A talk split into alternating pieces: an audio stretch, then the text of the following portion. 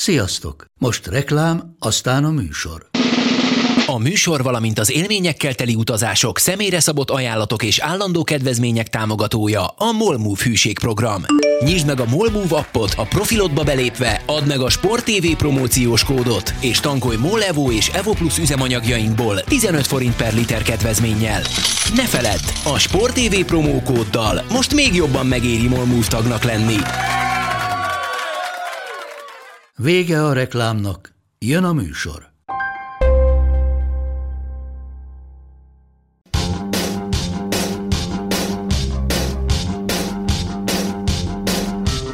Sziasztok, ez itt a Karanténka 117. adása. Ti olyan szerencsések vagytok, hogy nem tudjátok, hogy milyen szerencsétlenkedés zajlott itt az elmúlt 24 percben.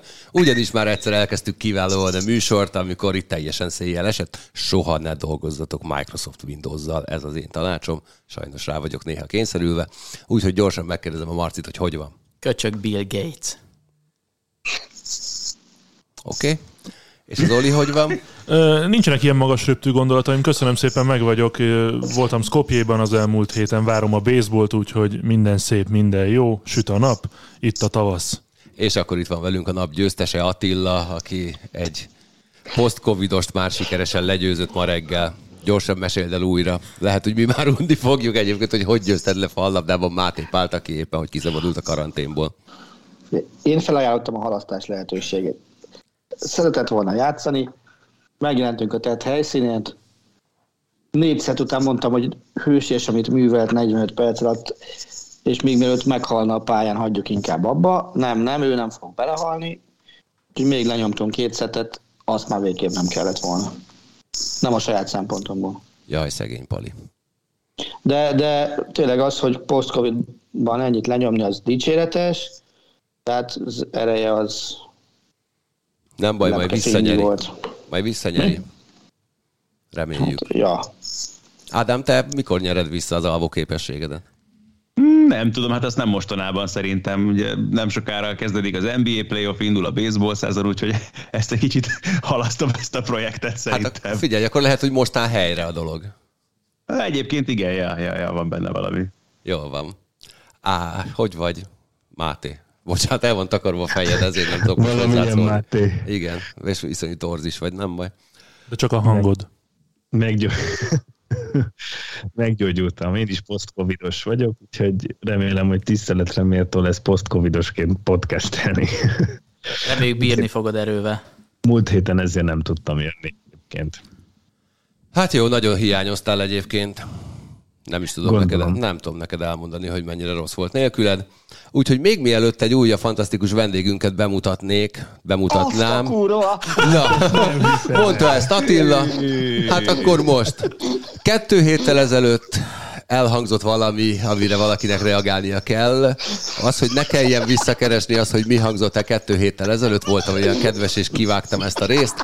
Amíg Attila fuldoklik a röhögéstől, hallgassátok meg, aztán következzék az erre érkező reakció. Na jó, viszont hogyha az Ümi is evett, akkor feltétlenül meg kell kérdezem, hogy ki fizetett. Mondjuk el. Aha. Nagyon, nagyon gavallér vendéglátunk volt Szegeden, azt kell mondanom. Tehát lementetek Szegedre, megkerestétek az Ümit, mondtátok, hogy lemegyünk, megérkezünk, menjünk el kajálni, és fizes. Nem mondtuk, de megtettem. Nem kellett mondani neki, sőt nagyjából könyörögtünk neki, hogy ne így legyen. De tényleg elég erősen visszakoztunk, de nem engedett a 48-ból. Ez úgy játszott, hogy na jó. De nem, tényleg. Ismerlek, már nem kell. Azt tudom. Kérdezem, a cégben ti vagytok az elsők, akiknek fizetett Szegeden vacsorát tudtam ma. Azért ez viszont megtiszteltetés. Ha így van, akkor az Ümi for President. Plusz értékkel bír ez a dolog. Na hát ennyi hangzott el 2 héttel ezelőtt, úgyhogy most üdvözöljük Zümikét. Először a karanténkazban. Mielőtt megkérdezném, hogy vagy, a reakció lehetősége a tiéd. Hát ez a Monszféle állítással, hogy a Parta-Fülöp páros az első, akinek Szegeden vacsorát vagy bármilyen elemózsiát fizettem. Tehát próbáltam ennek szinonimáit megtalálni Monc Attilával kapcsolatban. Következőkre jutottam. Monc Attila kedvenc futballcsapata a Paris Saint-Germain. Monc Attila nem beszél németül. Monc Attila soha nem látott még ökölvívó mérkőzést. Monc Attila nem szereti a kézilabdát. Mondjam még? Vagy elég? Szerintem igen. Most jön az izgalmas része. Nekem sokkal jobbat ígértél. Szerintem elég.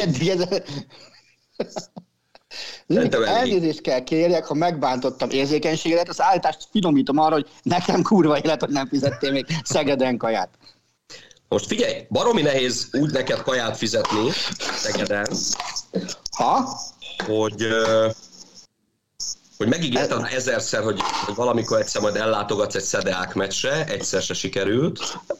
Olyan nem, hogy vittelek is Szeged. Valami nehéz neked úgy Szegeden kaját fizetni, hogy a meccs, mondjuk a kézilabda meccsekre, ha jössz, akkor előtte 2 órával beveszed magad a VIP-be, és onnan ki se jössz, megtömöd a kis pocakodat, és aztán utána már bármennyire is szeretnének meghívni, de hát már nem fér belé semmi. Azt honnan tudod? Tessék? Azt honnan tudod? Értem. Na hát, ennyi. És hogy vagy, Zümike? Nagyon jó, köszönöm szépen. De hát a múlt hét az minden okot szolgáltatott annak kapcsán, legalábbis ami a kosárlabda részét illeti, hogy jól legyen. Na miért, mi van a lékerccel? Ami a kézilabda részét illeti, az annyira. Mit mondtál? Miért, mi van a lékerccel? Na meséld el, mi volt a hétvégén? Ugye Zümikéről azt kell tudni, hogy nem csak szurkolója, hanem hát fantasztikus képviselője is a SZEDEÁK csapatának. Mi a te hivatalos pozíciód? Mert mondanám ezt igazából már én sem tudom. Mondanám azt, hogy sajtófőnök vagy mit tudom én, de az olyan hülye hangzik. Az is. És még sokan mások. Na, mesélj, miben volt a hétvégén a Magyar Kupa 4-es döntő? 8-as, mondom. De a végén már úgyis már csak az elődöntőben már csak 4-en voltak. Az igaz. A döntőben már csak 2-en. És ki volt a döntő? Hát a Szolnok. Szolnok legyőzött bennünket. A másik kedvenced. Szóval az volt hogy csütörtökön országvilág nagy megdöbbenésére legyűrtük a Falkót, ami ugye nagyjából egyenértékű mondjuk a fél magyar válogatottal. És akkor itt még nem volt vége a csodának, mert noha azért szerintem sokan azt gondolták, bevallom én is, hogy azért ez a győzelem, ez mind emocionálisan, mind meg fizikálisan is annyit kivett a SZEDEÁK-ból, hogy a másnapi elődöntőre már nem nagyon marad muníció. Hát olyannyira maradt, hogy 6 perccel a vége előtt ugye 11-en vezetett az Alba, és akkor innen sikerült egy 22-0-át gyártani, és bejutni a döntőbe, ami hát a szegedi férfi kosárlabdázás legjobb kupa eredménye, illetve soha még ezüstérmet sem bajnoksága, sem kupában a mindenkori szegedi férfi kosárlabda csapat soha nem tudott nyerni, úgyhogy nagyon büszkék vagyunk rá, és természetesen én gratulálok azért a Szolnoknak, meg mindenki gratulál, mert ahogy a döntőben játszottak, tehát azon napon nem lett volna magyar csapat, amelyik le tudta volna őket győzni. Zübike, láttál meccset a helyszínen, vagy szokás szerint streamen nézted a SZEDEÁK-ot? Nem láttam. Egyrészt azért, mert csütörtökön éppen az időtájt érkeztünk meg Flensburgból vissza Magyarországra, amikor elkezdődött a délután 1 órás SZEDEÁK-Falkó negyeddöntő. És hozzáteszem, hogy azt utólag néztem meg felvételről, már az eredmény tudatában, mert egy étteremben voltunk, amikor... Kifizetett? Amikor elkezdődött a meccs. Attila. és én annyira babonás vagyok, hogy elkezdtem nézni a telefonomon csak az eredményt, tehát csak az élő statisztikát, és amikor láttam, hogy vezetünk, akkor babonából már nem kapcsoltam be az élőképes közvetítést, mert úgy voltam vele, hogy ha bekapcsolom, akkor egészen biztos, hogy majd most megfordul, és akkor vereséget szenvedünk. Ez bocsánat, kicsit olyan, mint Billy Bean a Moneyballban, nem? Nem mer oda nézni a képernyőre, meg nem mer kimenni a... Igen, meg én azért tudok egyéb sportvezetőket is, akinek van mindenféle ilyen furcsa babonája, de az a lényeg, hogy én aztán pénteken babonából nem mentem el az Alba elleni elődöntőre, mondvá, hogy hát ha nem jó, ha én ott vagyok. Egyébként is volt már ilyen korábban, hogy 2010-ben, amikor följutottunk a B csoportból az A-ba, akkor nem tudtam ott lenni a sorsdöntő mérkőzésen Bonyhádon, mert éppen Madridban készülődtem az Inter Bayern BL döntőre. 17-ben, amikor megnyertük a Magyar Kupa bronzérmet Győrben, akkor egy Szeged-Várdár kézilabda meccset közvetítettem. Tehát én így az ilyen sorsfordító, nagy mérföldköves meccseken általában soha nem vagyok ott személyesen, és én akkor megígértem, hogy jó, hát hogyha ezen múlik, akkor fiúk, nem megyek. És így volt tavaly is a bajnoki bronzmeccs második mérkőzésén, hogy Debrecenbe sem mentem el babonából, hanem megnéztem streamen, végig szurkoltam, és aztán utána autóba vágtam magam, és elindultam Szegedről Debrecen felé a csapat elé, és valahol Csökmő magasságában össze is futottunk. Na és ott mi történt?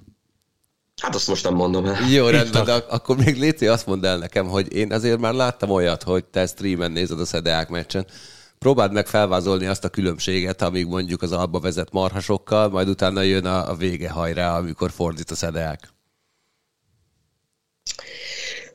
Hát én 6 perc a vége előtt azt gondoltam, tehát egyébként is általában ezeket a meccseket van idézhető mondat? Nincs. Van. Rajta. Na, van, dehogy nem.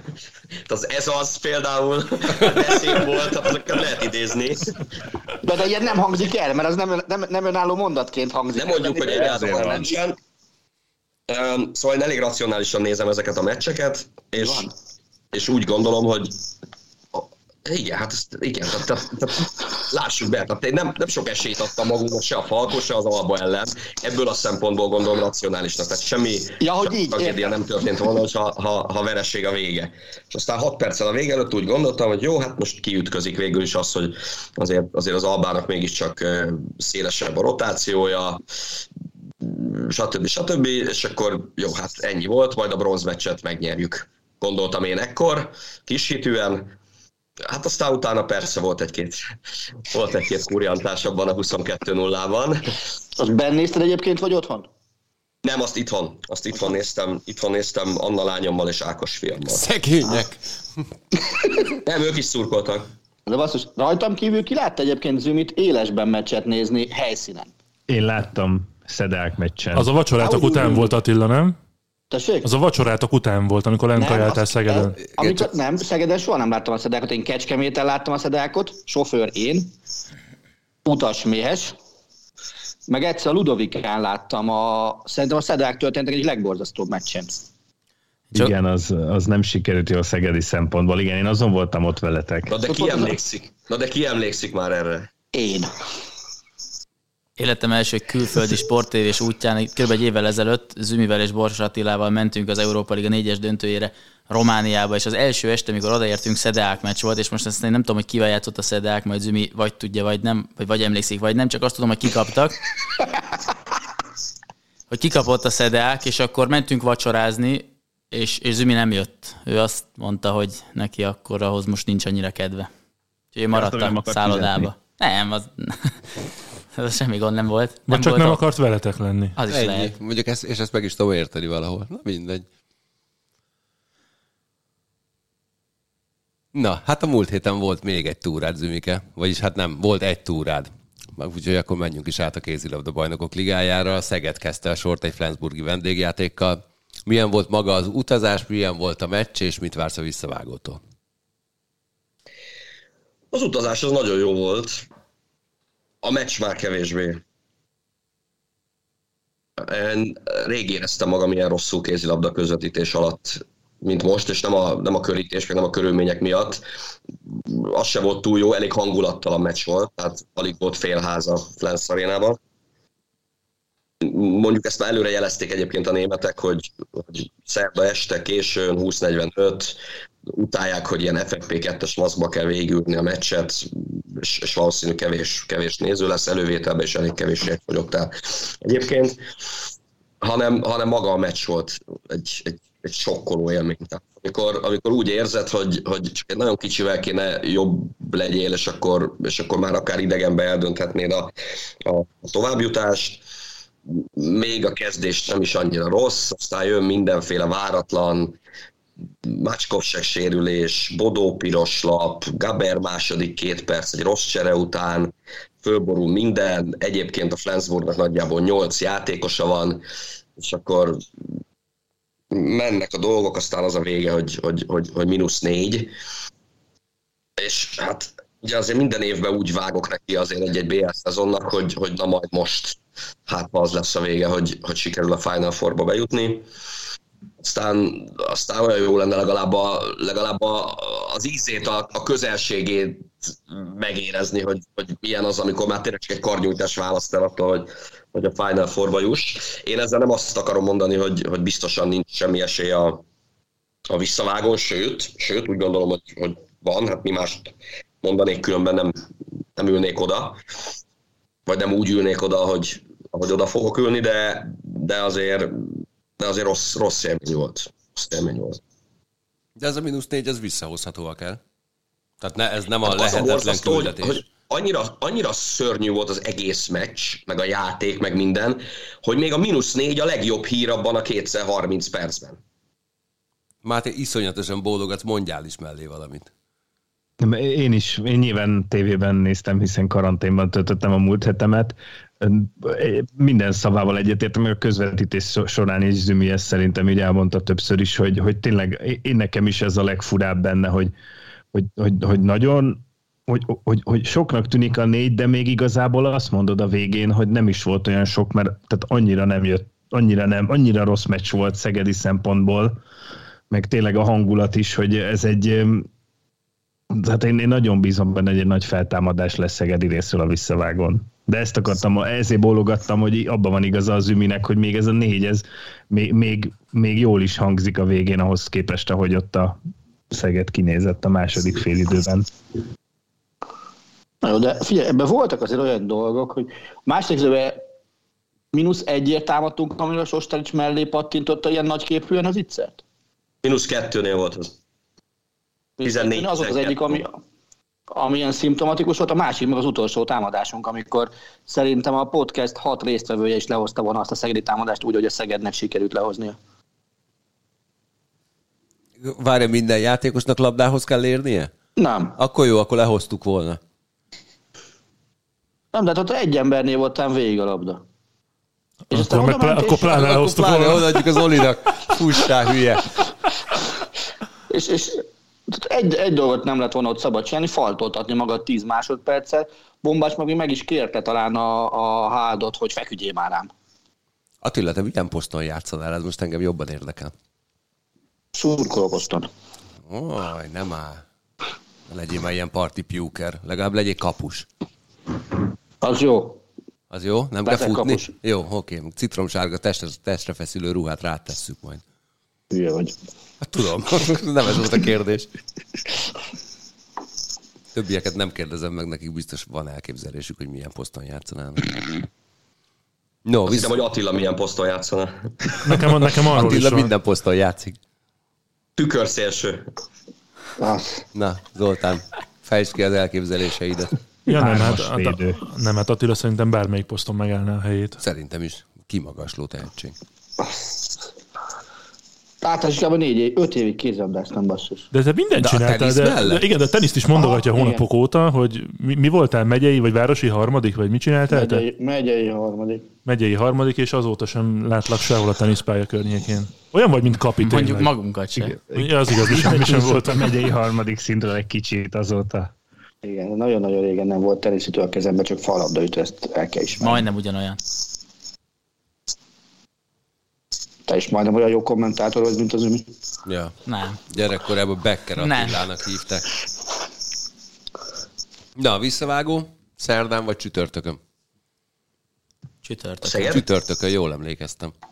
Csütörtökön, igen. Úgyhogy azt is... Elég jól fogynak a jegyek, biztos nagyon jó hangulat lesz. Hát az a baj, tehát meg lehet a Flensburgot verni 4-5, inkább valószínűleg 5 kell. Itt inkább az a nehéz, hogyha ők tudják azt, hogy van egy 4 gólos előnyük, és azt menedzselni tudják, úgy azért szerintem sokkal nehezebb. Na jó, de így az elmondásotok alapján azt lehet mondani, hogy a Szegednek a múlt heti volt az, amikor semmi nem jött össze az ég egyet a világon, olyan viszonylag ritkán van kétszer egymás után. Ugye ennél rosszabbul játszani nem lehet, én azt gyanítom. Tehát pláne kétszer egymás után, meg aztán aztán végképp, vagy egy héten belül, vagy 8 napon belül kétszer. Csak hát annyira jó lenne, hogyha ez a Gottfridsson nevű fiú úgy gondolná, hogy most ez a csütörtök estéje, ez inkább ilyen off day lesz.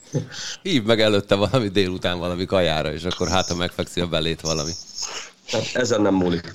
Zoli, akarsz valamit mondani? Azt elképzelhetőnek tartod, hogy a Flensburg úgy menedzseli a meccset, ahogy a Ljubljana próbálta menedzselni a Fradi ellen? Nyilván az előny, tudom, hogy nem ugyanakkora, de a jellegét tekintve ezt elképzelhetőnek tartod?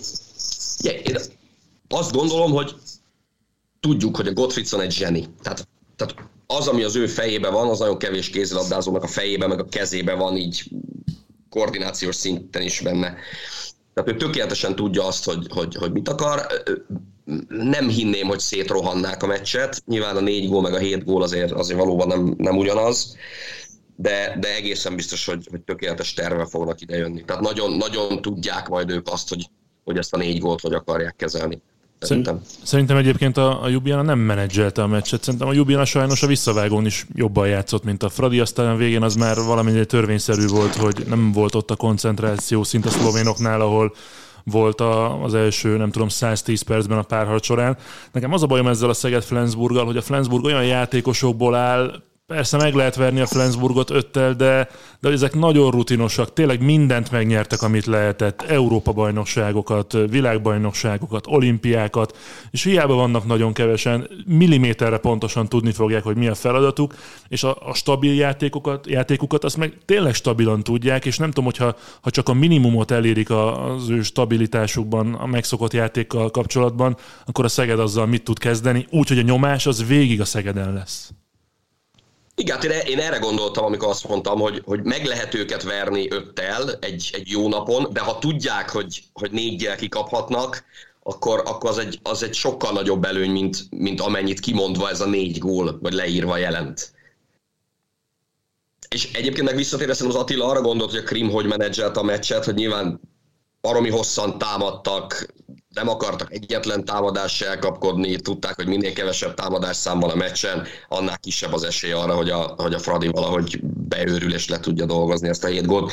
Legalábbis azt gondolom, hogy Attila erre gondol. Hát igen, és bocs, ez valóban igaz, és ráadásul az a baj ezzel, hogy a Flensburgnak meg Mahulla óta ez az alapjátéka, tehát nem az a gyors kézilabda van, nem az, hogy rohanjunk át az ellenfele, lőjünk 35-40 gólt, legyen meg a 25-26 lőtt gól, kapjunk 22-23-at, és akkor meg van nyerve a meccs. Sokkal inkább ez jellemző az elmúlt 3 évben a Flensburgra. Én pont erre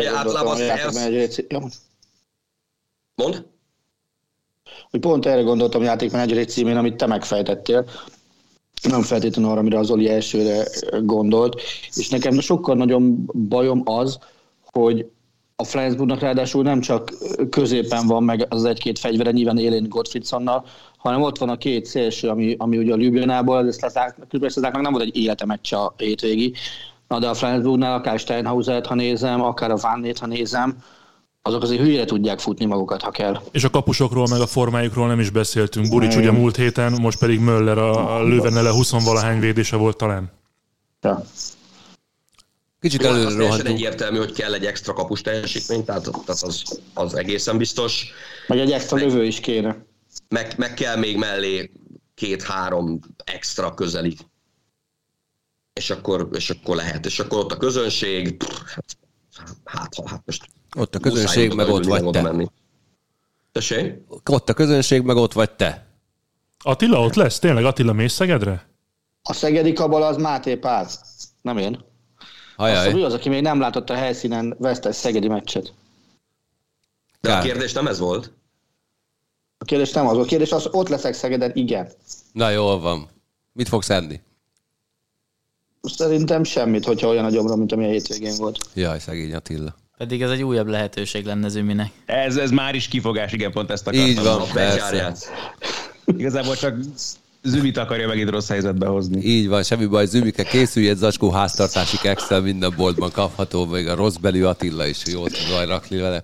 Azt mondd el, nekem kicsit előre szaladtunk, mert már beszéltünk is a Fradiról. Milyen érzés úgy készülni egy közvetítésre, hogy -7-tel indulsz, és kb. Ilyen lehetetlen küldetéssel szembesülsz? nem más odol ülni, mintha ez egy első meccs lett volna a párharc, vagy mint hogy 3 vagy 4 lett volna. Hát nyilván tudod azt, hogy itt egy szenzáció kell, pláne úgy, hogy előtte megnézegetted, hogy volt-e valaha olyan, hogy ekkora hátrányból sikerült továbbjutni, aztán látod, hogy nem volt, vagy egyáltalán a női BL-ben mikor történt meg az, hogy -7-ről egy csapat megfordította, akkor nézegeted, oké, hogy viszonylag kevés az egyenes kieséses párharc a lebonyolítás miatt, de akkor rájössz, hogy 15 éve nem is volt ilyen, akkor ezek így rosszul esnek.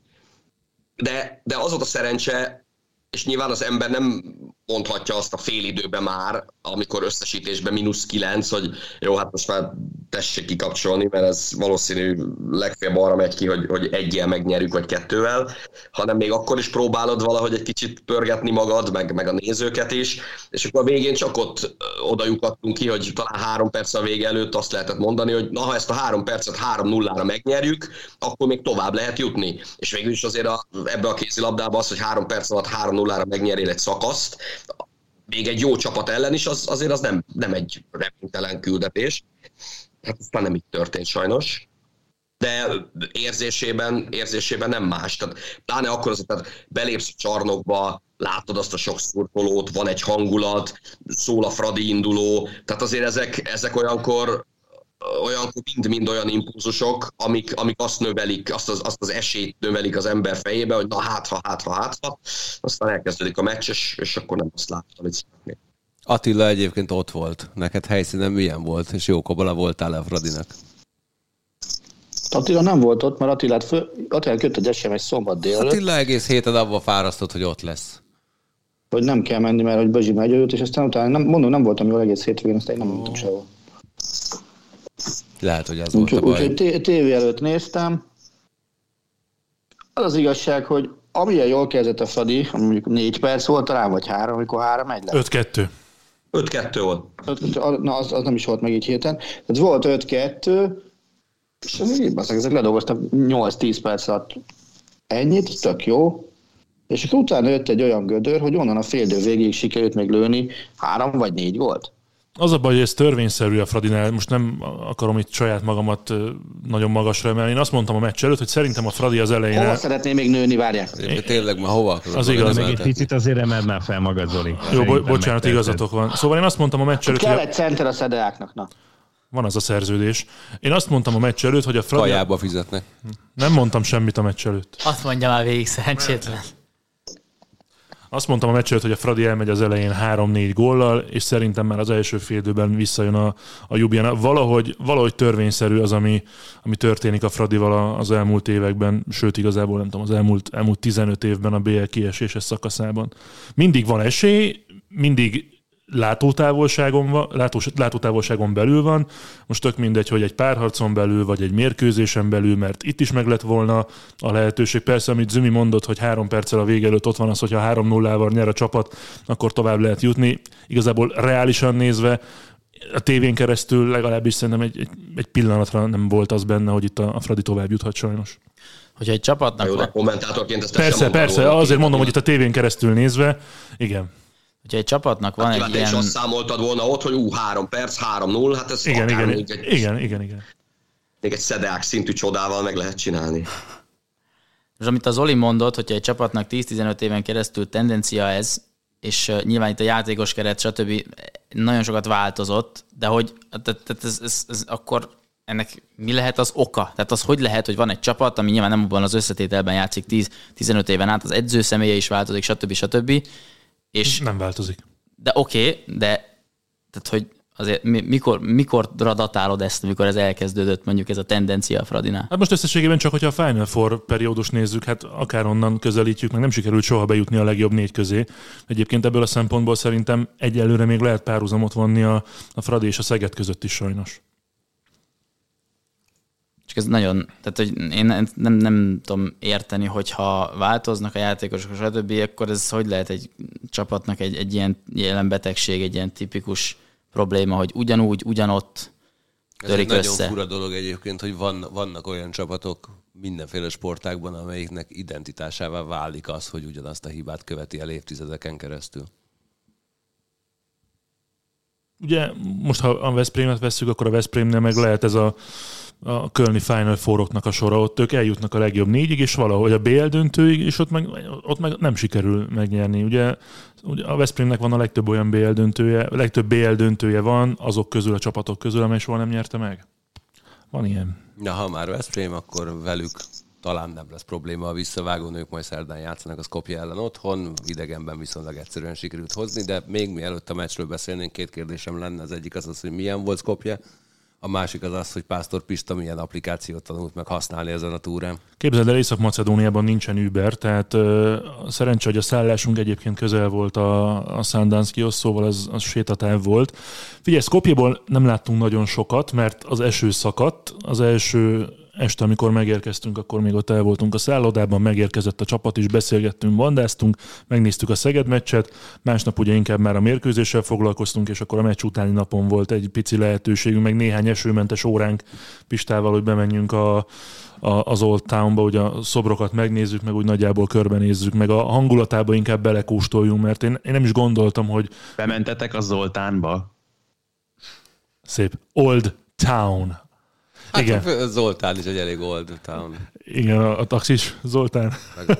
Meg Rosi Zoltán. Szóval olyan kulturális élmény volt az a néhány óra. Tehát nem gondoltam például, hogy ilyen szinten muzulmán része is van a városnak. Szóval így hol az arab világban éreztem magam, hol éppen Isztambulban, hol Európa közepén. Szóval egy ilyen nagyon, nagyon színes városnak tűnik, és színes összetételűnek. A győzelmen kívül mik a pozitívumai a Veszprém meccsnek? Nem is a meccsnek inkább, hanem annak a 3 vagy 2 napnak, amit ott tapasztaltunk Pistával, és beszélgettünk a játékosokkal, az edzőkkel, stábtagokkal, és arról beszélt mindenki, hogy mennyire együtt van a csapat, hogy persze mindig elmondják, hogy jó a hangulat, stb., de hogy ennél ez most egy picit tovább mutatott azok alapján, ahogy egymástól függetlenül mondták, hogy ilyet ők még nem tapasztaltak költözőn belül, hogy mennyire jóban van mindenki mindenkivel, együtt csinálnak mindent, rend van az öltözőben, jó a hangulat, és szerencsére ez most megmutatkozott a pályán is, és egy lépéssel közelebb van a Veszprém a céljához. Még hogyha ez egy olyan szezon volt hosszú idő után először is, amikor ugye azt mondták a vezetők a keret átváltoztatása és az edzőváltás után, hogy ez most nem az az év, amikor elvárás a 4 közé jutás. Nyilván ez egyfajta tehermentesítés volt. A játékosok egyébként nyáron ezen meg is sértődtek, hogy mi az, hogy nem cél a 4 közé jutás, na náhogy az. De jó volt, jó volt a meccs, jó volt az út, jó a csapat, eszméletlen hangulata van a csarnoknak. Tényleg a macedón szurkolók, én ilyet még kézilabda meccsen talán nem is láttam, nem megbántva sem a veszprémieket, sem a szegedieket, sem a győrieket, sem a ferencvárosi szurkolókat. Ez több annál.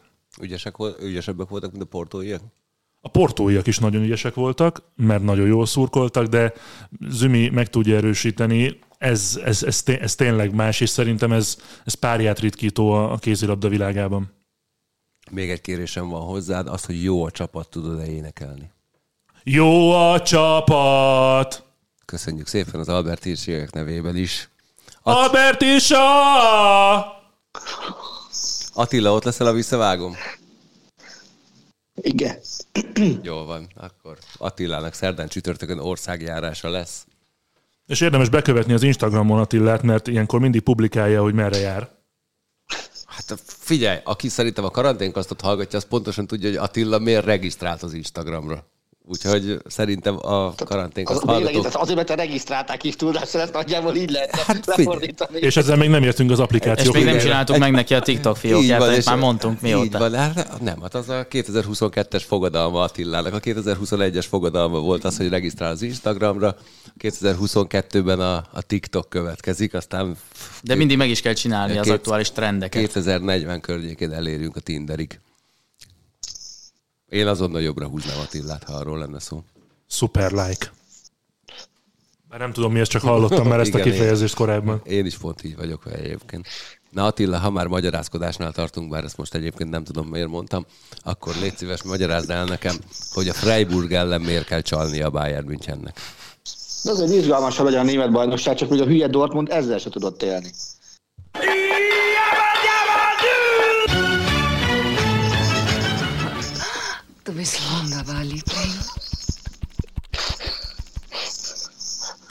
Szóval mi történt? Azt mesél már el nekem, mert én jégkorong meccseken mindig fogom a fejem, amikor túl sok ember a jégen ért, 2 perces kiállítást kap valaki, mert elkúrja a cserét, és hirtelen 6-an korcsolyáznak fel meg az ő játékosok a jégre. Hogy a fenébe történhet meg az egy profi klubnál, hogy egy játékosnak a volt messzámát mutatják fel a cserénél, és utána nem érti, hogy akkor jó, akkor nem nekem kell lemenni.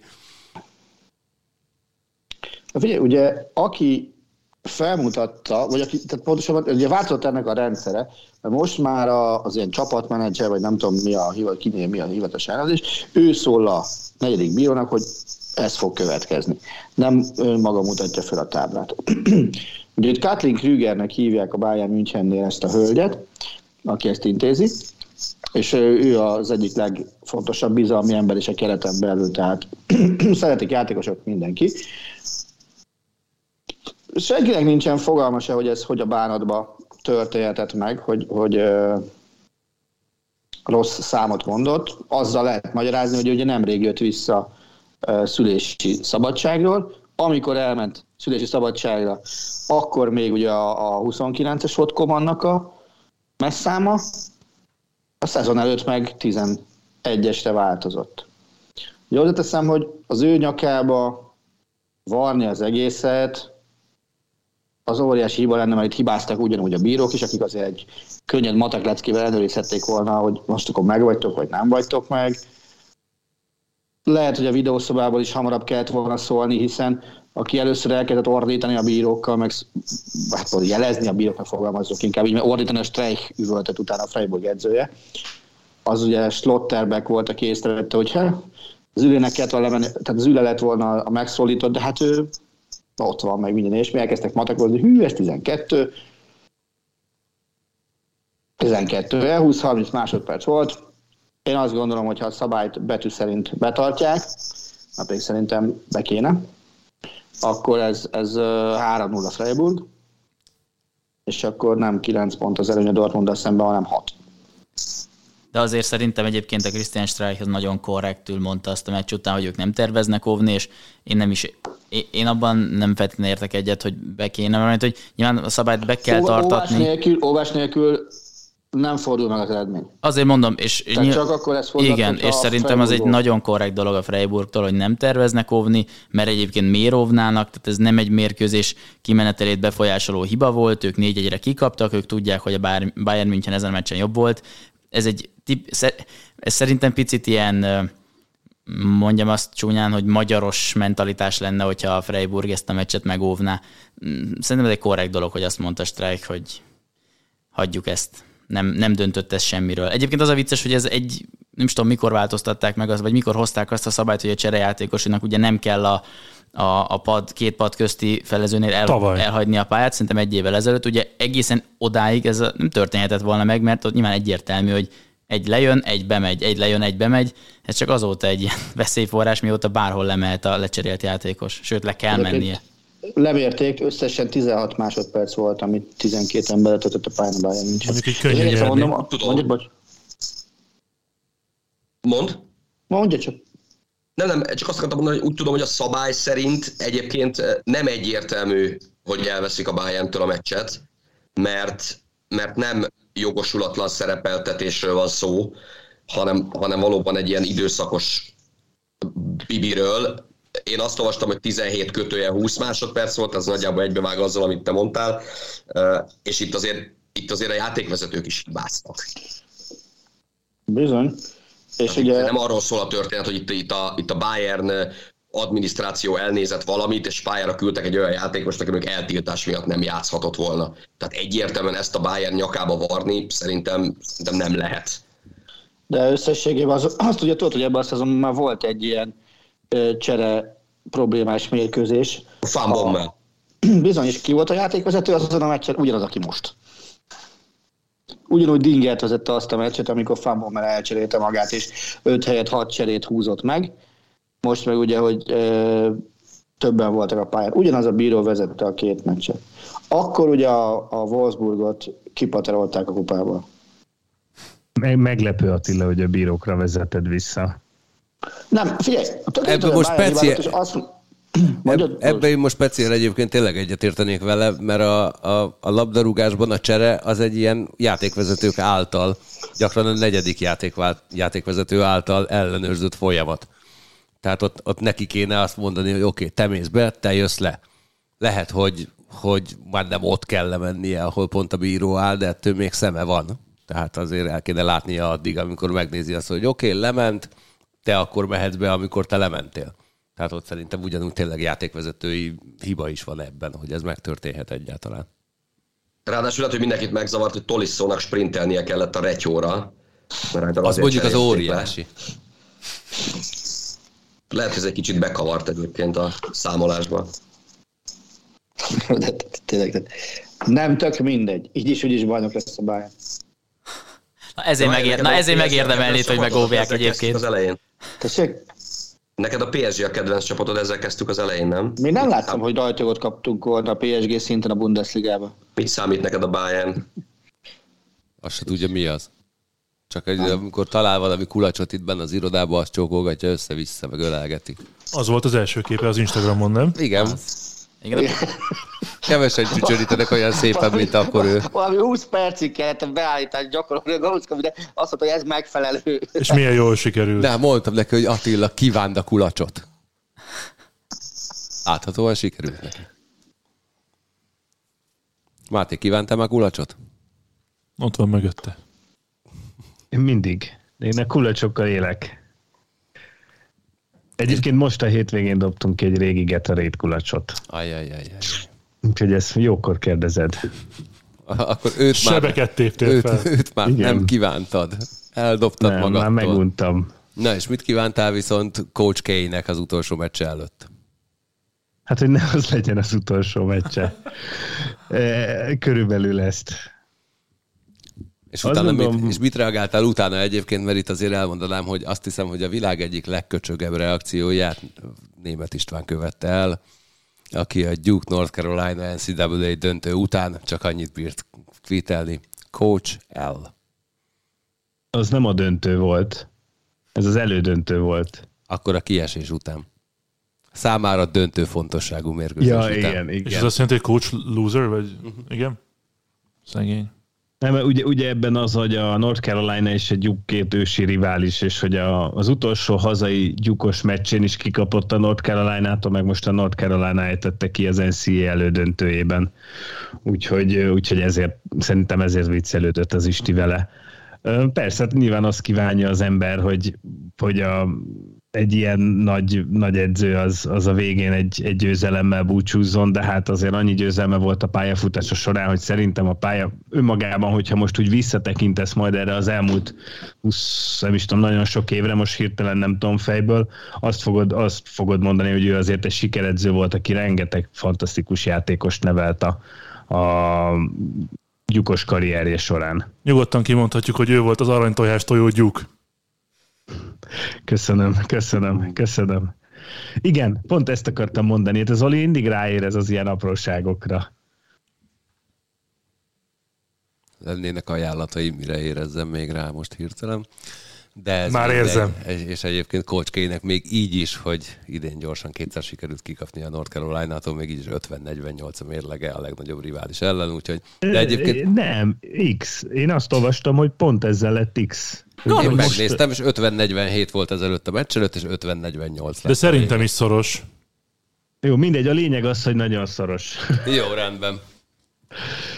Nagyon szoros. Feltettél egy érdekes kérdést ezzel kapcsolatban, hogy a North Carolina játékosok ázsiója megnőhet-e ezáltal, hogy bejutottak az NCAA döntőbe, mert egyébként az érdekes, hogy a Bleacher Report és a Ringer mock draftjait néztem meg, hogy egyébként North Carolina játékos nincs elsőkörösként a mock draftokon, még most sem, hogy most már idáig eljutottak. Tehát, hogy válaszoljak erre a kérdésre, lehetséges, hogy önmagában a végén már itt ez a pár meccs nem dönt annyit, hogy egy játékos előrébb kerüljön-e az NBA drafton, vagy ne. Én ezt beszélgettem erről Kornél a hétvégén a Philadelphia-Charlotte meccs alatt, amit most nem tudom, hogy végül is közvetítettünk-e az EMC Mikron vagy sem, de mi akkor még abban a tudatban volt. Ott végül nem. Na, de lényeg, hogy Ugye pont arról beszéltünk Kornéllal is, hogy nyilvánvalóan ezeket a játékosokat azért már ilyenkor mindenki bőven ismeri a scoutok közül, meg a csapatok között, tehát hogy sok újdonságot velük kapcsolatban nem fognak megtudni ezeken a mérkőzéseken, viszont ami meg valami fontos, és ebből a szempontból meg azért ő is nézte például ugye a meccseket éjjel, az egy egészen más dolog mondjuk, hogy az alapszakaszban, vagy nem is alapszakasznak nevezett nyilván az egyetemen, hanem a korábbi mérkőzéseken, mielőtt a madness megkezdődik, milyen teljesítményt nyújt valaki, és egészen más szituációkba kerül egy játékos, egészen másféle nyomást kell megtapasztalni egy játékosnak akkor, amikor már ilyen mérkőzéseket játszanak, mert ezt Magyarországról nagyon nehéz nyilván elhinni, felfogni, de hogy ezen a hétvégén az Egyesült Államokban messze ezek a meccsek voltak a legfontosabb sportesemények, ezeket követte a legnagyobb érdeklődés, és ezeken a játékosokon ilyenkor óriási nyomás van, mert nagyon kevés ilyen lehetőség adatik meg egyetemistaként, hogy ilyen szintű mérkőzéseket játsszál, na és ebből a szempontból meg nagyon figyelik azt, hogy ez milyen hatással van a játékosokra. Kócski mérlege North Carolina ellen 50-48. Valamit igen, jól tudtam ma. Nekem például az is egy ilyen érdekes, hogy ha most visszagondolsz, hogy akiknek ilyen, Jordant leszámítva, akiknek ilyen legendásan nagy dobásai voltak így ilyen döntő meccsen, vagy bárhol máshol, hogy azért nem feltétlenül futottak be akkor NBA karriert. Most Christian Lettner persze azért all-star volt, meg szerepelt a Dream Teamben, nem mintha ez kis dolog lenne, csak hogy ugye ő az, akiről mindig úgy beszélünk, hogy a +1 volt a Dream Teamben, de hogy most azt a dobást keresem, amikor az utolsó pillanatban pár éve volt egy óriási meccsnyerő az NCAA-ben, és most hirtelen nem is jut eszembe, hogy ki volt az, aki azt dobta. Pedig azért az mondjuk pont egy olyan szituáció, amikor az ember megdobja azt a meccsnyerőt, hogy akkor benne van ez a képesség. Na jó, de akkor... nyilván, tehát nem ahhoz, hogy te nagy karriert fussál, nem egy ilyen meccsnyerőt kell dobni, és mindenkinek lehet egy jó napja, meg lehet egy jó dobása, meg egy olyan elkapott pillanata, de attól még nyilván az nem következik belőle, hogy akkor innen kezdve ez világsztár lesz. Igen, de egyébként azzal egyetértek, amit mondtál, hogy tényleg a kiki meccs az mindig egy kicsit más, de egyébként az NBA-ben meg ugye viszonylag kevés kiki meccs van, ott úgymond a hetedik meccseket szokták annak nevezni, meg azokat a meccseket, amik ilyen, amivel kieshetsz, vagy amivel tovább juthat a csapatod. Most vagy jönnek ilyenek, ugye itt a jövő héten azért... Igen. Ez a San Antonio Lakers pályafutás, vagy egy párharc az izgi, meg hát aztán jönnek a play-in meccsek majd. Azok elég kiki meccsek lesznek. Az mi lehet, hogy... a Lakers Spurs, vagy már eldőlt a Spurs javára? Hát van még ugye 5 meccse van mind a két csapatnak, vagy 4 meccse van mind a két csapatnak, és most 2-vel vezet tulajdonképpen a San Antonio. És jobban ráadásul a tiebreaker a Lakers-szel szemben. És meg a sorsolása is jobb talán, ha jól tudom. Hát az kb. Ugyanaz, nem? Szerintem nekem a Csabi azt mondta. Zübike, te követed az egyetemi kosárlabdát bármilyen szinten? Bevallom őszintén, nem nagyon. Mert én most egész találkoztam egyébként pont ma hajnalban egy Andrej Stojakovics videóval, úgyhogy szerintem hamarosan találkozni fogsz egy olyan fickóval, akiből majd újra szerelmes leszel, mint az apjába. Egész egyszerűen az van, hogy se az időmben, se az energiáimban, se a kapacitásomban nem fér már az is bele. Tehát ezek a Barta csóválja se fejét. Tehát. Azt szerintem Attila is csóválja, csak nem látjuk.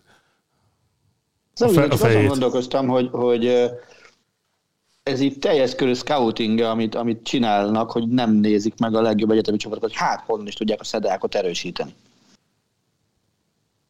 De már hova? Hát így is kinőtték a magyar mezőnyt. Most mondd el ezt a kérdést még egyszer? Vagy ezt a felvetést? Hogy ez teljes körű scouting-e? A részünkről? Nem is az NCAA részéről. Ez az én feladatom lenne, csak a Sport TV-s beosztásom miatt sajnos erre nem jut elég idő.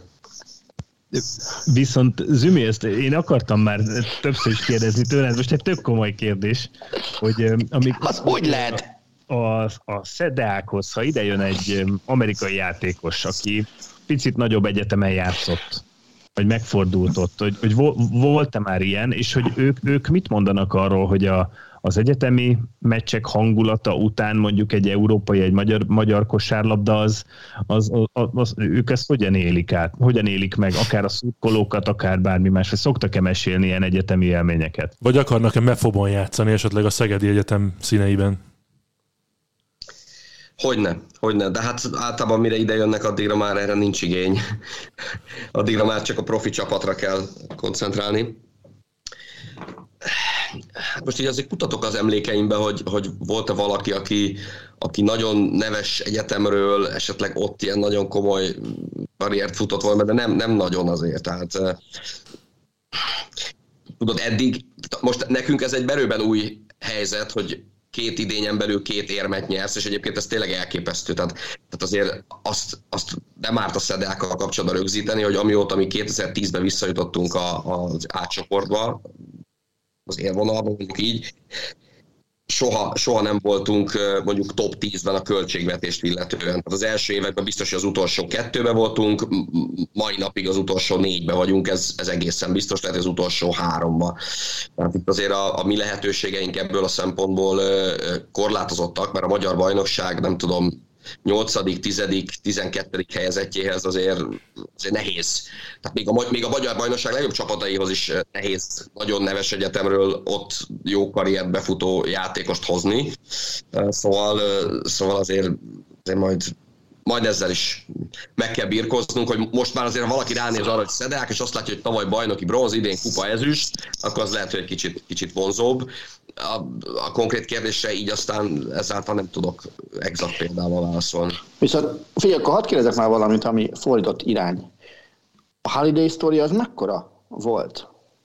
Ez a Star Wars Holiday Specialnek a második része? Nyakig ér a Holiday. Billy Holiday. Szóval arra gondolsz, hogy amikor Szolnokon játszott, és aztán utána... Igen. Amikor a Holiday az első meccsét játszott a Szolnokon, azt én közvetítettem, hogy az most Adria Liga volt, vagy Európa Kupa meccs volt, erre már nem emlékszem. Viszont azt tudom, hogy beszéltem egy-két komoly nevű magyar játékos ügynökkel, nem akarok... Isti. Akik azt mondták, hogy hát ez a srác, ez nem rossz, de valószínűleg nem fog nagyon sokáig itt maradni Szolnokon, mert annyira nem is biztos, hogy jó, és nem is biztos, hogy a Szolnoknak pont rá van szüksége. Szóval itt azért annyira pillanatok alatt változhat meg egy karrier, tök váratlanul tényleg, úgyhogy az egyáltalán nincs benne a levegőben. Hát jókor, jó helyen kell lenni, ezt tudjuk sok esetben.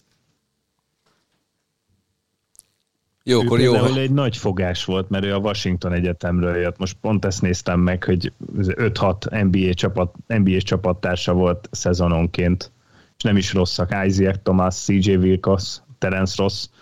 Tehát, hogy azért az például a Szolnoktól egy nagy fogás volt, hogy egy Washington Egyetemről tudtak játékos szerződtetni akkor. Igen, de mondom, az volt, hogy megjött, és akkor az volt a mondás, hogy hát jó, de lehet, hogy ennél jobb kéne ide Szolnokra. Hát így. Azt szeretném kérdezni mindenkitől, mert akkor... Na, Zoltán, tőled kérdezem először. Ha van egy sorozatmeccses időszakod, akkor a legfontosabb meccsel szeretnél kezdeni, vagy a legfontosabb meccset a végére hagynád? Hát attól függ, milyen jellegű sorozatról beszélünk. Mondjuk egy 5 meccses sorozat, ami csak 4 ebben a sztoriban. Játszol 4 meccset, abból van egy, ami a legfontosabb, ami eldöntheti a sorsodat, és mondjuk ezt az első helyen szeretnéd ezt a meccset, vagy a végén. Hát ez sok mindentől függ, leginkább a csapat állapotától. Én mondjuk, ha 4 vagy 5 meccsről beszélünk, akkor a második meccsen szeretném. Hát, milyen sportágról beszélünk? Jégkorongról természetesen. Mindegy. Azért kell ilyen így hátulról megközelíteni a dolgokat, mert különben ha előről közelítem, ez most a rögled nincsen hozzá közel. Dax. Na jó, oké. Akkor legyen Dax. Ha te egy fiatal játékos Zegrász. Vagy...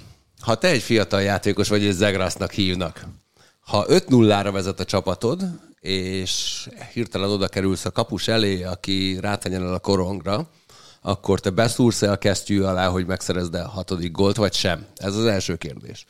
Miután beszúrtál a kesztyű alá, hátulról hátba basznak, annak rendje és módja szerint, majd a csapattársad áll neki verekedni ezzel az emberrel, aki a csapattársad ugyanolyan testfelépítésű, mint te, tehát kicsi a másikhoz képest, betörik az arcát, akkor te utána... Elfutok. Körülbelül, ahogy zegrász, és utána egyébként zegrász most éppen nagyon hisztérikus hangulatban van, hogy ennyire kellemetlenül hogy lehet viselkedni, hogy fiatal játékost miért üt le valaki, aki egyébként zárójelben hozzáteszem, hogy szerintem is ez a régi idők hokijának szabálya kb. Mit virgonckodsz, hülye gyerek, majd jó szájba vernek. Nem, hát nyilván betyárbecsületbe oda mentem volna, aztán megverettem volna magam a francba a csapattársammal együtt. Jó eséllyel nem piszkáltam volna oda, mondjuk korcsolyázni sem tudok, de hogyha így beleképzelem magam a helyzetbe, hát mit tudom, ha oda piszkálok, akkor, és valaki próbál engem megvédeni, akkor azért nem megyek el, legalább ott eljátszom, hogy alibizek valamit. Alibizett egyébként, tehát úgy csinálta. Jó. Akkor tudok lélekközösséget vállalni vele. Ez csak azért volt érdekes egyébként, mert ez tényleg egy ilyen nagyon rossz és régi beidegződés a jégkorongozóknál, hogy mit virgonckodsz, 5-0-ra vezetsz, akkor most már ne akarjál oda még egy gólt lőni. Ha esetleg oda szúrsz a koron környékére, akkor készülj fel arra, hogy hátba vernek. Egyébként ez még stimmel, tehát ha kapu előtt ott vagy, akkor és szurkálsz, akkor arra készülj fel, hogy kapsz egy taglót hátulról. De mondjuk avval meg nem értek egyet, hogy az egyfejjel kisebb csávót miért kell pofán verni, csak azért, mert te bunyós játékos vagy, ő meg nem annyira. De most erről azért beszélünk, mert ez megtörtént? Igen, ez egy pár napon. Csak ez kitalálta a galuskejét. De Zegrasszal? Ez most Zegrasszal van, és tényleg, és igazából az van, én azért sajnálom szegényt, mert iszonyú szentelen gólokat lő az utóbbi időben megint, tehát egy nagyon-nagyon ügyes kis csávóról van szó. Csak az nem biztos, hogy neki kéne hisztériázni azon, hogy mennyire kellemetlen Marci magára mutat, a kis csávóban egyetértek. Meg a kellemetlen. Hát csak amiatt. Igen, meg a kellemetlenben, igen. Csak azt nem Zegrásszal kapcsolatban mondtam. Na mindegy, úgyhogy most Zegrász egy kicsit ilyen keresztűzbe került, azok, akik a régi kemény hokit szeretik, és akik azt mondják, hogy a kis tárjátékosok ne silánkozzanak, hogyha szájba verik őket, ők most éppen nem szeretik Zegrászt. Szerintem viszont, meg azokra a csávókra, akik olyanok, mint Zegrász, akkor rájuk vigyázni kell. Van egy közepesen izgalmas, nem tudom, sztori kezdeményem csak vele kapcsolatban, mert ugye ő is az egyik esélyese az év újonc a címnek. Igen, ami ugye azért fura, mert másodéves. Mondjad, bocsánat? Ami azért fura, mert másodéves. Viszont van ugye két játékos Detroitban is, akiknek megvan a sanszuk arra, hogy erősen harcban vannak ezért, ugye Zider és Raymond, és...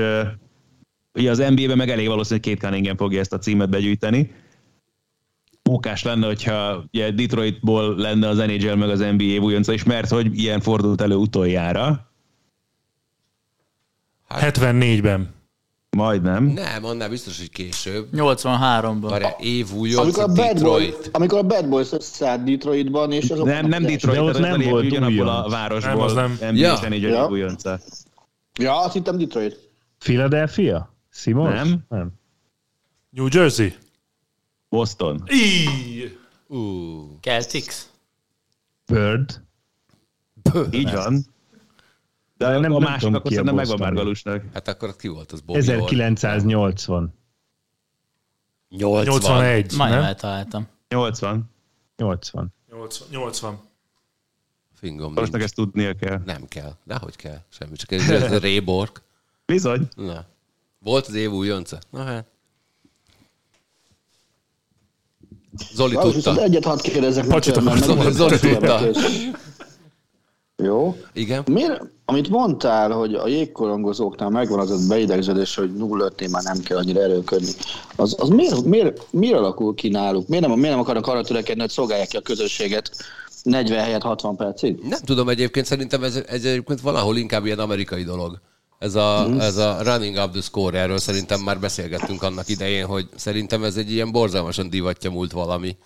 Tehát amikor a New Englandnek éppen megvolt a tökéletes alapszakasz, és a végén már olyanokkal szórakoztak, hogy fake spike-ból dobott touchdown paszt, már a rugó dobott touchdown pasztnak, stb. Akkor alázták őket folyamatosan, hogy most miért kell megalázni az ellenfeleket, amivel én így marhára nem értek egyet. A hokinál ez egy kicsit néha keményebb, amikor mondjuk, mit tudom én, Thomas Hertl egy nagyon megnyert meccsen lábközötti gólt lő közvetlenül a kapus előtt, és akkor utána az edző inkább úgy gondolja, hogy inkább lecserélem, és ne játszom már a második felében, nehogy valaki tarkon vágja. Nem tudom, miért alakult ki. Hát 82 meccses alapszakasz szerintem erre is magyarázat. Hát lehet, nem tudom. De ez, ilyen, ez nekem fura. Úgy mondta az Ádám, ez lett volna a következő kérdésem, hogy nem az szokott lenni, hogy az NHL hamarabb véget ér alapszakasz tekintetében, mint az NBA? Ez az utóbbi időben egyébként nagyon elkezdett összeérni. Mert most, ha jól számoltam, össze-vissza voltak a szezonok is. Tehát most az elmúlt két szezonban. A 82 mentes alapszakaszból még talán 10 meccse van hátra mindenkinek, az NBA meg véget ér. Azt ne felejtsd el, hogy ugyan nem mentek az olimpiára, de volt egy olyan kéthetes időszak, amikor csak pótoltak meccseket. Ja, értem. Az is benne van, de egyébként tényleg ugye az a fura, hogy az utóbbi időben egyre kevésbé látszik már az a gap. Régen ugye kb. Egy hónappal később indult az NBA, most már inkább csak ilyen 2 héttel később indul, és úgy nagyjából ugye a főcsoport döntők környékére egyébként mindig valahogy utolérte. Hát kevesebb mozgással jár. Na menjünk vissza, Attila, te a sorozat elején vagy a végén játszanád a legfontosabb meccsedet? A végén. Te a végén?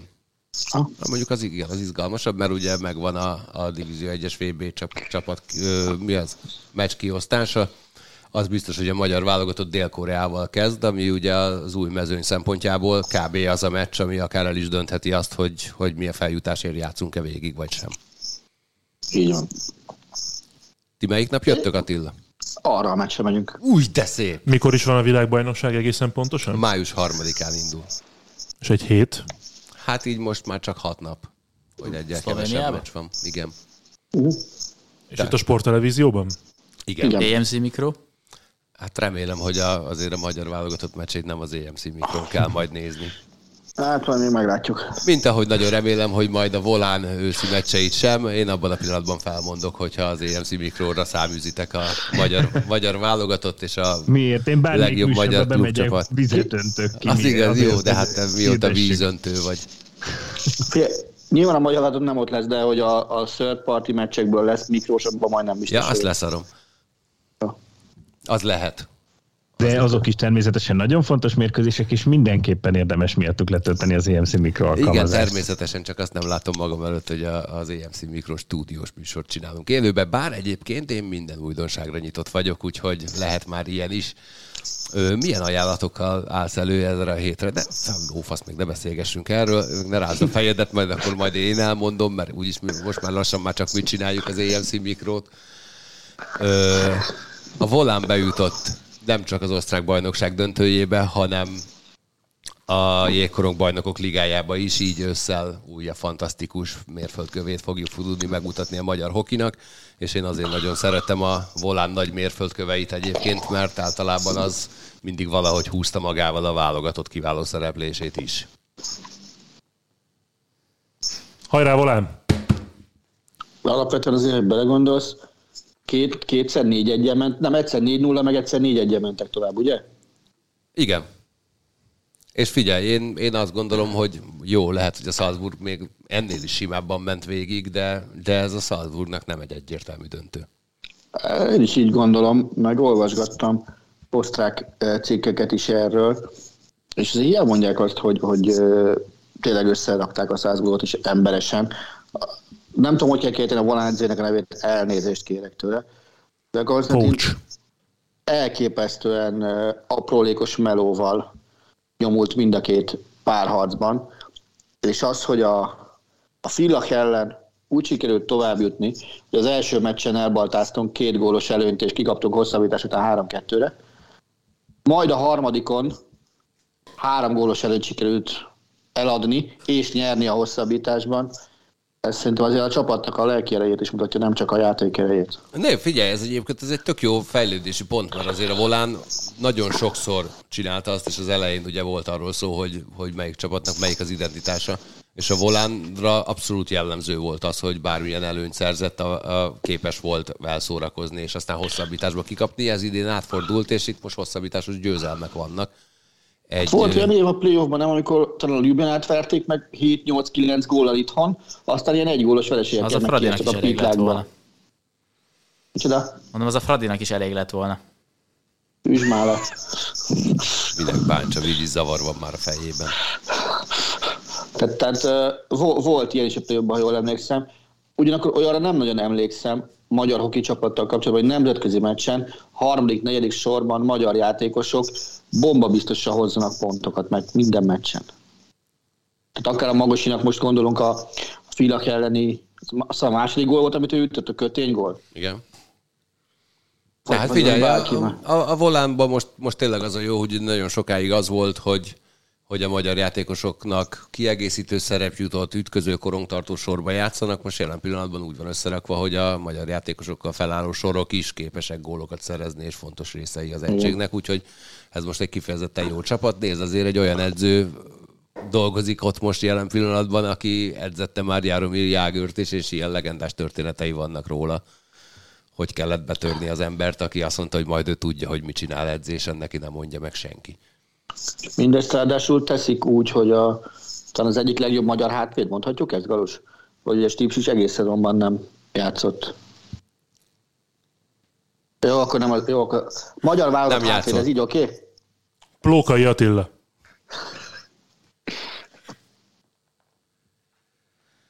Na, úgyhogy nagyon szurkolunk a továbbiakban is a volánnak, és aztán majd a magyar válogatottnak is, hogy ne csak az EMC Mikro alkalmazásban lehessen majd látni. Az EMC Mikro alkalmazás egyébként egy nagyon-nagyon fantasztikus, minden platformon elérhető, ingyenesen letölthető valami, ahol egyébként, egy olyan fantasztikus applikáció, ahol egyébként egy olyan fantasztikus dologgal érkezünk csütörtökön 19 órakor, ami azért tényleg igazán fantasztikus lesz, ugyanis indul a baseball szezon. Ja, csütörtökön a baseball, csak azt hittem már más mikrot akarsz mondani. De ezt mondjuk pont tudom én is, mert a New York Yankees és a Boston Red Sox játszom. Azt hittem, hogy már még egy nappal hamarabb akarnád hozni az EMC mikropromot. Nem akarom. Először a fontos dolgokkal foglalkozunk, aztán jöhet a wrestling. Jó. Rossz a sorrend. Jó, tehát... Az EMC Mikro alkalmazáson indul el majd a baseball szezon Barta Zoltán és Kovács Sándor fantasztikus kommentálásában. És pont szerencsésen jött ki, hogy itt van mind a három baseball kommentátor most az adásban, tehát ez még így külön öröm, hogy Zümi pont ebben a témában is azért meg tud majd nyilvánulni, de kétségtelenül... Valamiért biztos voltam benne, hogy ezt nem fogod kihagyni. De kétségtelenül igaz, hogy kezdődik rengeteg meccsen ráadásul, így, hogy az első napokból is tulajdonképpen, sőt minden nap közvetítünk, sőt az első nap kettőt, az azt jelenti, hogy a legnagyobb sztárdobókat rögtön láthatjuk élőben, köztük Ohtani Shohei például majd péntek hajnal 3 óra 30 perctől, hiszen ő lesz a kezdődobója az Angelsben az Astros ellen, de hát azt hiszem, hogy a Boston Yankeesnél is, ugye Iovaldi kezd ugye a Bostonnál, azt hiszem, és feltehetőleg... És Chris Sale standarden sérül. Igen, és feltehetőleg Gerrit Cole lesz majd a kezdő dobója a Yankeesnek, szóval amit vissza kell majd állítani magunkat a folyamatos szabályismertetésre. Egyrészt magunk miatt is, másrészt meg a nézők miatt is, de nagyon-nagyon várom, és szerintem rohadt jó lesz, és már itt megjegyezném, hogy egyébként rendhagyó módon az Extra Inning következő epizódja az majd holnap jön, ha minden igaz, úgyhogy esélyeket latolgatunk Bencével, Ádámmal és Sankóval majd. Azt szeretném megkérdezni az első közvetítésre, milyen kaját rendelsz a nézőktől? Én nem rendeltem soha a nézőktől, Attila. A szimpátiájukat úgy fejezik ki bizonyos munkatársak iránt, hogy ők maguktól küldenek ételt a közvetítés során, és ki is fizetik. Erre gondoltam. És egyébként Attilának beégett az ingyen kaja történet. Egyébként tényleg. Sosem mondta azt, ez ragadós a szerkesztőségen belül. Vissza kéne menni valahol gyerekkorba egyébként, hogy ennek az eredetét megtaláljuk. Hogy is végignézte azt, hogy a Zoli bácsinak milyen jól működik, és Attila szeretne a következő Zoli bácsi lenni, szerintem jó úton halad. Egyébként Zolcsi bácsinak szólni kellene, hogy itt a bejáratnál egész héten ingyen kaják vannak minden nap. Tényleg. Jó. Meg azon gondolkodtam, hogy Zolinak tulajdonképpen se Patreonra, se OnlyFansre nincsen szüksége. Mondjuk egész egyszerűen a Sport TV Facebook oldala. Hogy szereplőként? Mondjuk az Oli bácsit OnlyFansen megnézném. Szórnám neki a tokent. Ez mi ez az oldal? Miről van majd szó? Majd a Marci elmagyarázza. Csak rajongók. Igen. Marcinak van ilyen, majd elmagyarázza, hogy pontosan mi ez. Ez na, a helikopteres. Igen, na, Marci, gyorsan meséld el, hogy mi történik szerdán az EMC mikroalkalmazáson. Azt hittem a helikopterre. Szerdán az EMC mikroalkalmazáson kezd, én mondjuk nem tudtam, hogy ez szerda, de ezek szerint szerdán. Akkor szerdán az EMC mikroalkalmazáson kezdődik. A biliárd világbajnokság Milton Keynesből, Angliából. Nem biztos, hogy világbajnokság. Az pool világbajnokság. Pool világbajnokság. De melyik pool? Azt nem tudom még. Szerintem nem. A Liverpool holnap van. Szerintem nem 9-es, mert az oda lenne írva. Szerintem 9-es. Nem. Attila.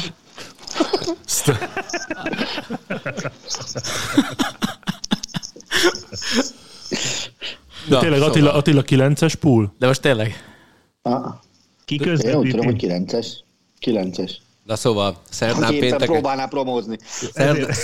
pénteken, szombaton és vasárnap pool világbajnokság. Ki tudja hányas és ki tudja hány órában az EMC mikroalkalmazáson. Többek között, hát mondanám azt, hogy Marci szakértő kommentálásával, de ez most azt hiszem megbukott még addigra egy pár szakértő napot. Lesz. A szakértő vagy a kommentálás? Addigra szakértő kommentálásra fog ez válni. Jó, holnap viszont már indul a Bajnokok Ligája egy Benfica-Liverpool mérkőzéssel. Zümikétől szeretném mindenféleképpen megkérdezni, hogy ezt a Liverpoolt szereti jobban, vagy az Ülié félét, és mit tanácsolna a kapusnak? Galuska. Galuska. Figyelj, csak azt tudom mondani, hogy Gyergyi, gurítson!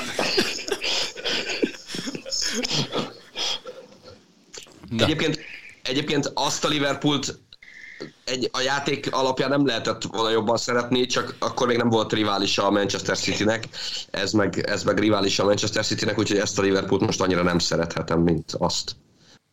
És látsz arra esélyt, hogy a Benfica elkapja ezt a Liverpoolt? Nem. És a Real Madrid-Chelsea mit gondolsz? Mi lesz? Miért nem a City Atletikót kérdezed? Real Madrid-Chelsea mi lesz? Azért, mert a Real Madrid-Chelsea-ből is... Szerinted Chelsea? Mm. Jó van, mert valaki szerint az egyértelműre áll. Igaz. Akinek soha nem fizettél még kaját. Szegeden. Milyen szépen keretbe foglaljuk ezt a műsort. Miért te már búcsúzkodsz? Hát... nem mit csinálni, de mondjál. De nincs már a beosztásod, én úgy tudom.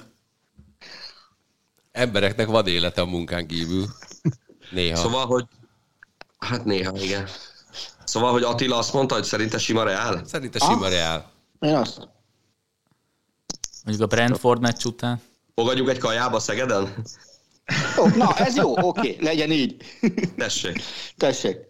Aztán, akkor fogadtunk. Jó, és aztán, hogyha Zümike nyersz, akkor majd megint ezt hallgatsz, hogy már megint nem te fizettél.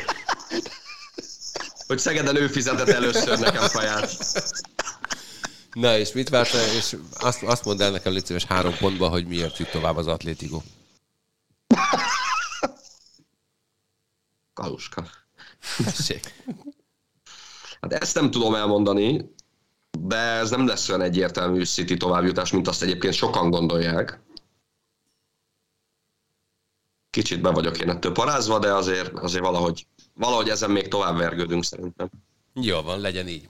Pénteken egy fantasztikus sorsoláson is túlestünk, egy olyan eseményt sorsoltak ki, amelynek még nem teljes a mezőnye, ugyanis a katari világbajnokságra még 3 slot kiadó, a csoportok viszont készen állnak. Attila, te mint úgy általában minden sorsolás után fontosnak tartod megvédeni, hogy a Bayern München már megint nem fizetett le senkit. Most melyik válogatottat vádolnád meg azzal, hogy annyira könnyű sorsolást kapott, hogy valószínűleg előre melegített golyókkal dolgoztak nekik? Figyelj, azt a vállalatot nem érdemes megvédeni, mert mindenki tudja, hogy már lefizette a félvilágot. Ez Katar? No, úgy van. Én pont azért gondolkodtam, hogy Katarnak miért jó az, hogy őket első kalapba tették? Nem tudom. Nem értem. Úgyse van esélyük tovább jutni, mondom persze ezt mondjuk, hogy Byron Moreno után 20 évvel, de hogy lett volna legalább mondjuk tényleg, hogyha utolsó alaposak mondjuk 2 jó csapat, vagy 2 igazán jó csapat a csoportjukban, jó, mondjuk Szenegál sem rossz, meg Hollandia sem, nem erről van szó. Csak mondjuk akkor lett volna esély arra, hogy tényleg 2 elég komoly csapattal kerülnek egy csoportba, és akkor a szurkolóiknak lesz 2 olyan meccsük, amire tényleg emlékeznek majd örökre. Nyilván Hollandiával is ez egy nívós mérkőzés, de nem látom ennek az értelmét, viszont így meg akkor egyel kevesebb olyan csoport tudott megint kialakulni, ahol tényleg azt tudjuk mondani, hogy Bauer erre érdemes várni, és most így végignéztem ezt a sorsolást, meg a csoportokat, és így hát nem igazán indul be a nyálképzésem. Van olyan csoport, amire azt mondod, hogy hújt? Van.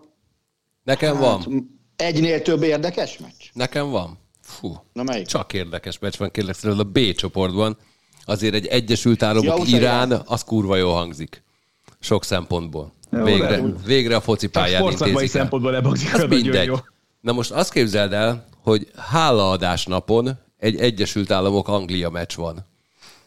Ami nem tudom, hogy Katar milyen időbeosztás, de mondjuk egy... Hát hozzá képest 2 óra. Jó, tehát mondjuk esti meccset játszanak. Este 8-as magyar idő szerint. Az magyar idő szerint az este 8-as. Magyar idő szerint este 8. Ami mondjuk egy... 12 óra Amerikában. Tulajdonképpen azon a napon szinte bármelyik slotban játszik az amerikai válogatott Angliával, ami mondjuk talán az ő szempontjukból a legszínvonalasabb meccs, akkor egy ilyen 40 éve bejáratott NFL slotban fognak játszani.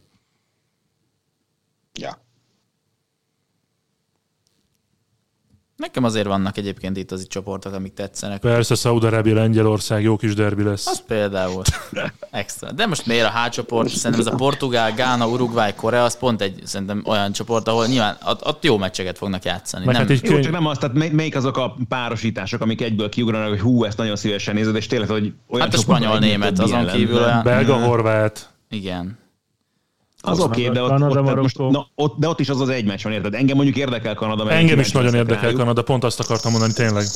Szerintem az is egy izgi kis csoport, vagy úgy érdekes. A brazil is jó csoport egyébként. Szerintem is, figyelj, hogyha Mila megrázza magát, akkor még ott bármi lehet. Meg hát ez, hogy a rájátszást 3 csoportba is besorsolták, szerintem az is nagy teljesítmény lesz, hogy egy csomó csapattal játszanak majd. Igen, hát én is kíváncsi leszek arra, amikor Új-Zéland és Kosztarika közös válogatottja játszik Japánnal. Rájátszás iránymeccs. De a szomorú az, hogy röhögünk ezen az egészen. 32 csapatból esik kihozni, mi lesz majd 48-nál 4 év múlva? Hát többen lesznek majd. Igen, akkor arról fogunk beszélgetni majd, hogy micsoda meccsek készülnek. Másfélszeres lesz majd a létszám. Mi? Ez hogy jött ki? Mi 32-ről 48, az nem másfélszeres? Ja, de. Megnyugodtam. Hogy jött ki? Matematikus maga? Ja, hagyjuk. Szívesen. De figyelj, így... Eusebio! Hogy tudod egyáltalán meccset nyerni a Marcel? Nyilván akkor a 15 semmi után azonnal a game jött neki azokon a meccseken. Úgy tudott meccset nyerni, hogy jól játszik. Nem, hát ez kizárdalom. Nem jött olyan jól, mint te. Az kétségtelenül így van, de 2 meccset azért már nyert. Mondom, 15 semmi, és aztán gép. Szerintem így könyvet végig. Lehet. Láttam már, hogy ebből az lesz, hogy össze kell hoznunk egy Monc-Fülöp padel mérkőzést. Én is azért figyelj, én Attila Beckert megnézném visszatérés alkalmával. Igen.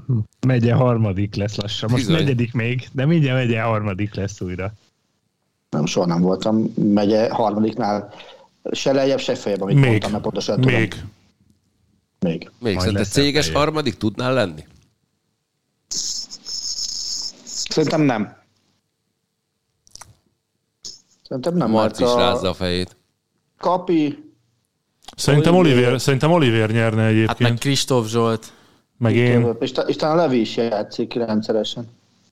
Szerintem Adri is elverne titeket. Orsos Attila is játszik. Szerintem Adri háttal verni el őket, de azt nézném mondjuk.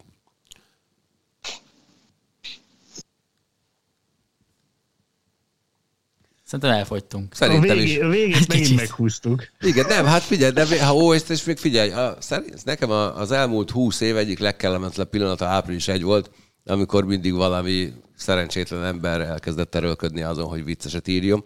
Azt csak én látom úgy egyébként, hogy erről az emberek szerencsére leszoktak, vagy csak nagyon ügyesen szűröm a tartalmat, és nem kerül elém semmilyen kurva béna. Nem szokott le róla. Igen, azt láttam. Édes Istenem. LeBron James április 1-én kiírta, hogy ő csak egy egyszerű srác Ekronból, de még így is nagyon nehéz volt eldöntenie, hogy visszavonul. Majd egyébként 3 nappal később egy kulcsfontosságú meccset lemondott a Denver ellen. valószínűleg megijedt. Nem az volt a durva, nem, hogy az aznapi meccsen szegény, nem játszott rosszul, de egy akkora homály volt a mesnyerő kísérlete a végén. Most nem tudom, mesnyerő vagy X lehetett volna, ez már nincs meg, de hogy így ezzel a szarviccel együtt szerintem az egy nagyon rossz április elsője volt neki. Egyetlen egy volt egyébként, aminél egy nagyon picit meginoktam, Julian Edelman rakta ki, hogy aláírta a Tampa Bay Buccaneershez. De az már annyira meseszerű volt, hogy nem is nagyon tudtam komolyan venni, és az jutott eszembe, hogy szegény. Aztán kiderült, hogy ezt csak viccnek szánta. Marci, belőled kinézem, hogy te bírod az április elsői tréfákat. Nem bírom őket, de ezt nem is értem most, amit mondtál. Hát ez hogy lehet ilyet csinálni? Miért? Hát ez, hogy Julian Edelman kiírta, hogy aláírt. Ez, ilyen Európában soha nem fordulhatna elő. Nem? Nem. Hát most az, hogy mit tudom én, kiírja a Twitterére Cristiano Ronaldo, hogy aláírta Barcelonához? Hát April Fools, jó? Hát a spanyol bolondok napján ezt kiírták, én be is szoptam. Hát az, hogy oké, valami oldal kiírja, de na mindegy, nekem ez ilyen nagyon amerikai. Hát figyelj, ma volt egy kézilabda átigazolási hír, hogy Niklas Landin a kapus, ugye jövő nyáron elmegy a Kielből és az Aalborghoz igazol. Én két ilyen német sportüzenetküldő szolgáltal is megkaptam a hírt. Nem ugyanaz volt a szövege. Mind a kettőnek a végén oda volt írva, hogy elnézést kérünk, ez nem megkésett április elsői tréfa, ez így lesz. Tehát, hogy ennyire mégis sajnos benne van a fejekben, hogy ilyen létezik, és nem fogunk tudni vele még mit csinálni jó pár évig. Sajnálom. Viszont most jut eszembe, hogy még tartozom valamivel Ádámnak. És hát csütörtökön a Trestókban debütált Pál Bence a képernyőn, iszonyú cuki volt, aki tudja, az EMC mikro alkalmazáson vissza tudja nézni ezt a Trestókot. Nagyon jókat mondott, és úgy nézett Sanyira, mintha Sanyi okosakat mondott volna abban az adásban, ami természetesen így is tett. Az adás elején polemizáltatok azon, hogy a Sport TV közvetítette valaha olyan NHL szezont, melyben Wayne Gretzky pályára lépett. A válaszom nem, Gretzky 99-ben vonult vissza, a Sport TV által közvetített szezon, az már a második olyan volt, ami Gretzky nélkül zajlott. Köszönöm szépen! 99 áprilisában a New York Rangers, azt hiszem a Pittsburgh-el játszott, az volt az utolsó meccse. Szerintem a YouTube-on megtaláljátok a himnuszt, kurva vicces, mert a kanadai himnuszba is és az amerikaiba is beleköltötték Wayne Gretzky nevét. Marci, hogy állsz a rendőrakadémiával? Azt hittem elfelejtetted. Nem felejtem el. Megmondtam, hogy a múlt hetem nem erről szólt. Kis előadás Granadáról. Granadáról. Ezt múltkor tartottam. Mondtam, hogy egy csendes óceáni sziget. Okay. Ádám mondta, hogy nem. 5 percről volt szó, te befogtél róla itt körülbelül 40 másodpercet. Mert ennyi. De várjátok, pont csendes óceáni, nem? Nem. De. Szerintem nem. Atlanti óceáni. Igen. Ennyit tudok Granadára. Egy atlanti óceáni sziget. Egyszer megtámadta az Egyesült Államok. Jövő hétre. Elmondjam még egyszer. Nem kell, jövő hétre. Mit válasz? Semmit. Ezeket se vállaltam egyébként. Hát, egyszer csináljunk már egy közös jelnéző rendőrakadémia filmnézésre, van bármikor benne vagyunk. Igen. Jó. Mahoney. Akkor a moziszobában. Mahoney fan klub.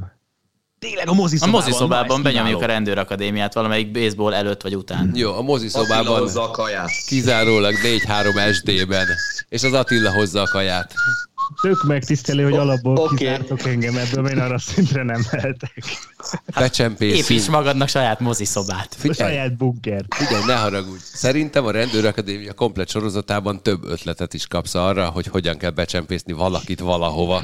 Legrosszabb esetben egy tangó a Kék Osztriga bárban. Mahoney. Attilával. Biztos, hogy Mahoney. Na, hát... Újabb fantasztikus nívós adászáráson vagyunk túl. Köszönöm szépen mindenkinek, hogy itt volt, pláne Zümikének. Úgyhogy... Én nagyon köszönöm, hogy itt lehettem, tényleg. És légy szíves, most már hívj meg valamire Attilát, mert párjának érzi magát. És akkor jövök. Most jó, rendben. Ne aggódjál már.